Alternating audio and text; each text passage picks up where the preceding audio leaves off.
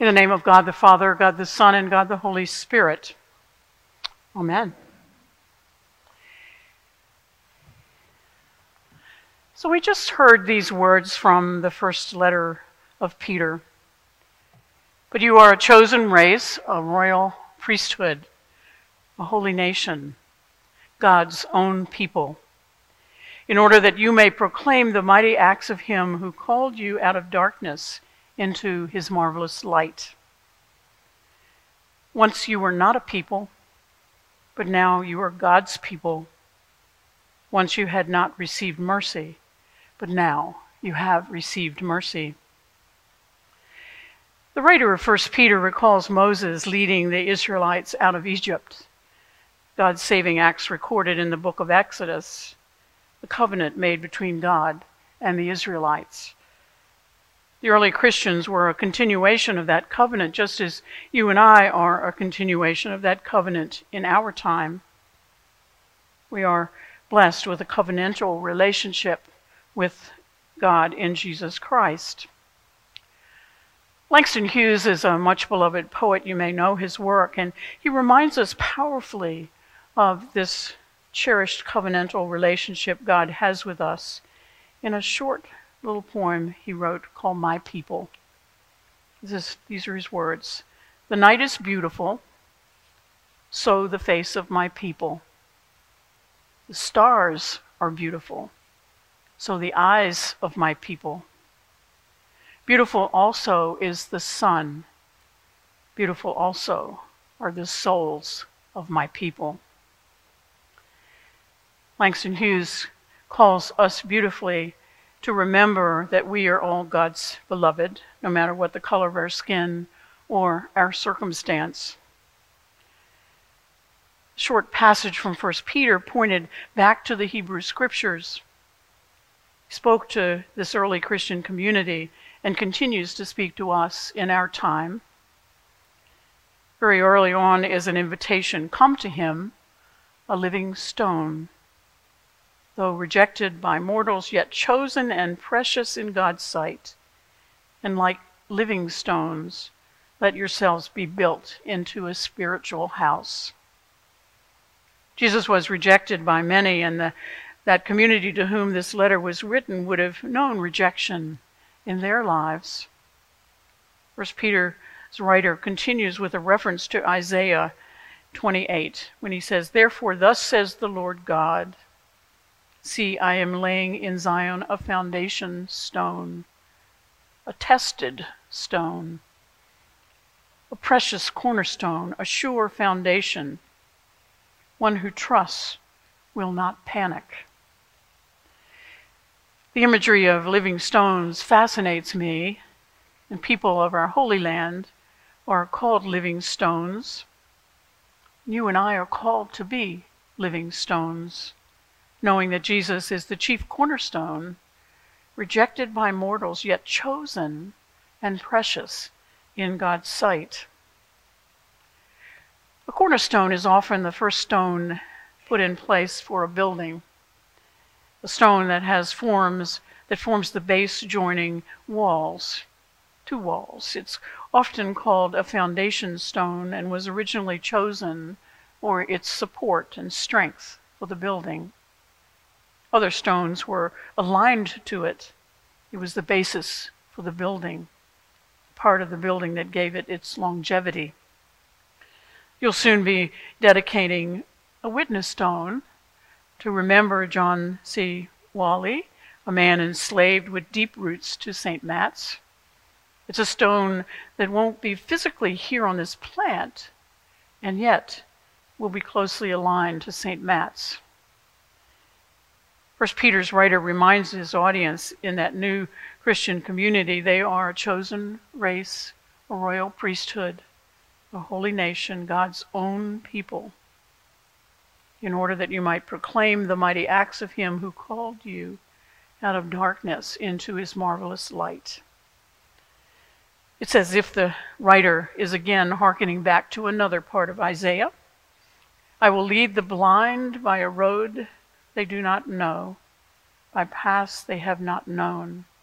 I will guide them. I will turn the darkness before them into light, the rough places into level ground. These are the things I will do, and I will not forsake them. We live with the hope that God will not forsake us in our time and will turn our darkness into light. We had quite a bit of light in the British world yesterday with the coronation of King Charles and Queen Camilla. How many watched it yesterday? Okay, good number.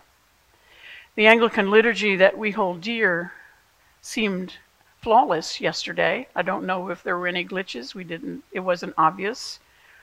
The music was spectacular with the first time ever gospel choir in a coronation. And our processional hymn was one of the hymns used, and I was joking with Pam right before the service. I don't know whether they contacted Andrew about that hymn or you planned it, Andrew. I'm not sure which, but either way, we did it. The Archbishop of Canterbury anointed the king with holy oil of chrism. And that's the oil of baptism holy oil of chrism from Jerusalem, a moment in the liturgy that was kept private by the screen that surrounded the king as he was being anointed. And it was a screen that was craft, carefully crafted by the Royal School of Needlework and others. You may have seen this and read the details, but it was a tree that was designed, including the 56 members, country, member countries of the Commonwealth. Each leaf had a name of one of the 56 parts of the Commonwealth. And included under the tree were the words from the mystic Julian of Norwich All shall be well, and all manner of things shall be well. Before King Charles's official life of service were holy moments viewed by millions and protested by some.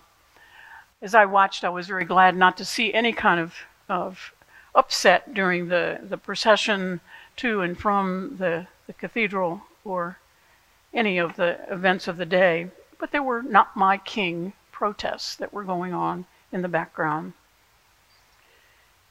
And then hours later, in the US, we had another mass shooting in Allen, Texas. Headlines read Eight killed and seven wounded in Texas mall shooting. And the shooter was also killed. So darkness comes really quickly after there has been light, and light returns quickly also. First Peter's writer reminds that early community that they are God's possession and that God will be with them in and through all things. Again, hearkening back to the Hebrew scriptures in Exodus. That early community would have been on the margins in their time being scorned on account of their religious beliefs and identification as followers of Jesus. Their identity would have been that of an outsider. And First Peter's letter gives a message of belonging and purpose to them. God spoke to Moses with these words Now, therefore, if you obey my voice and keep my covenant, you shall be my treasured possession out of all the peoples. Indeed, the whole earth is mine, but you shall be for me a priestly kingdom and a holy nation. These are the words that you shall speak to the Israelites. So that writer of First Peter was constantly referring back to the Hebrew scriptures. The Israelites wandering in exile and those early Christians were given hope in their time of darkness, just as we are given hope in our time of darkness. We are God's treasured possessions. Rabbi Stephen Fuchs was a beloved rabbi at Congregation Beth Israel in West Hartford. That congregation had a wonderful ministry of helping Christian clergy better understand the Hebrew Scriptures.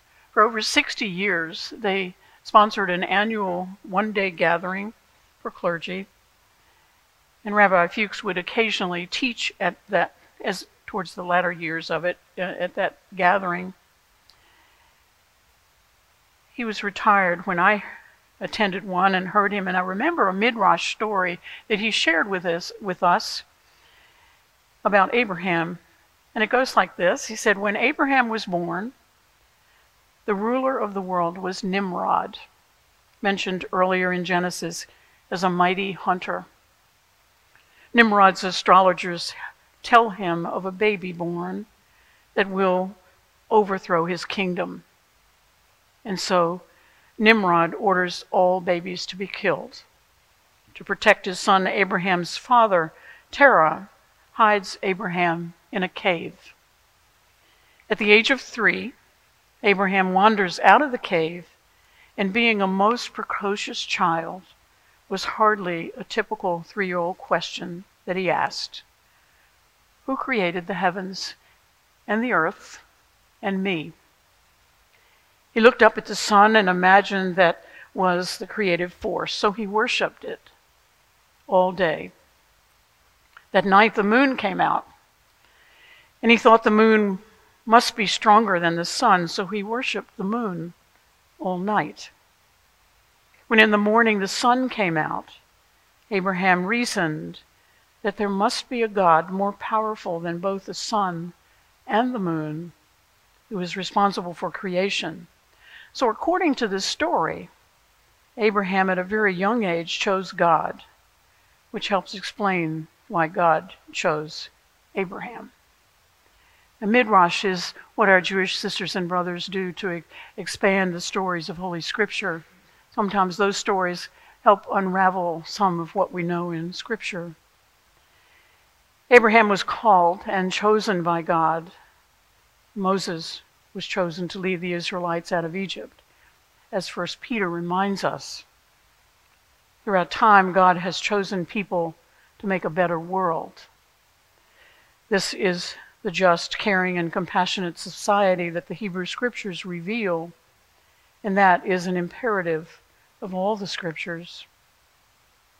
What we powerfully see in these stories is a God who never gives up on God's people, a God that ultimately comes among us in human form as Jesus, a gift of love beyond understanding.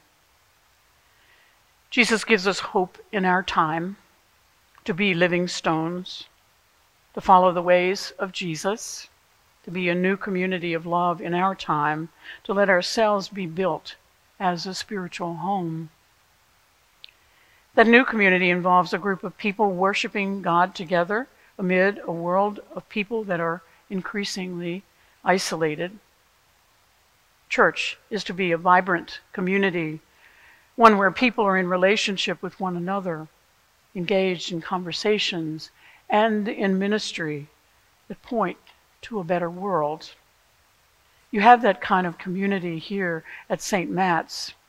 And I invite you as you leave this place today to each be thinking about what it means for you to be a living stone and to come to Jesus in a new and deepened way as this Easter tide unfolds.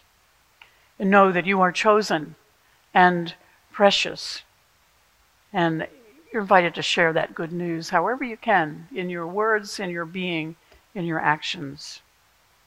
Let us pray. Once you were not a people, but now you are God's people. Once you had not received mercy, but now you have received mercy. Amen.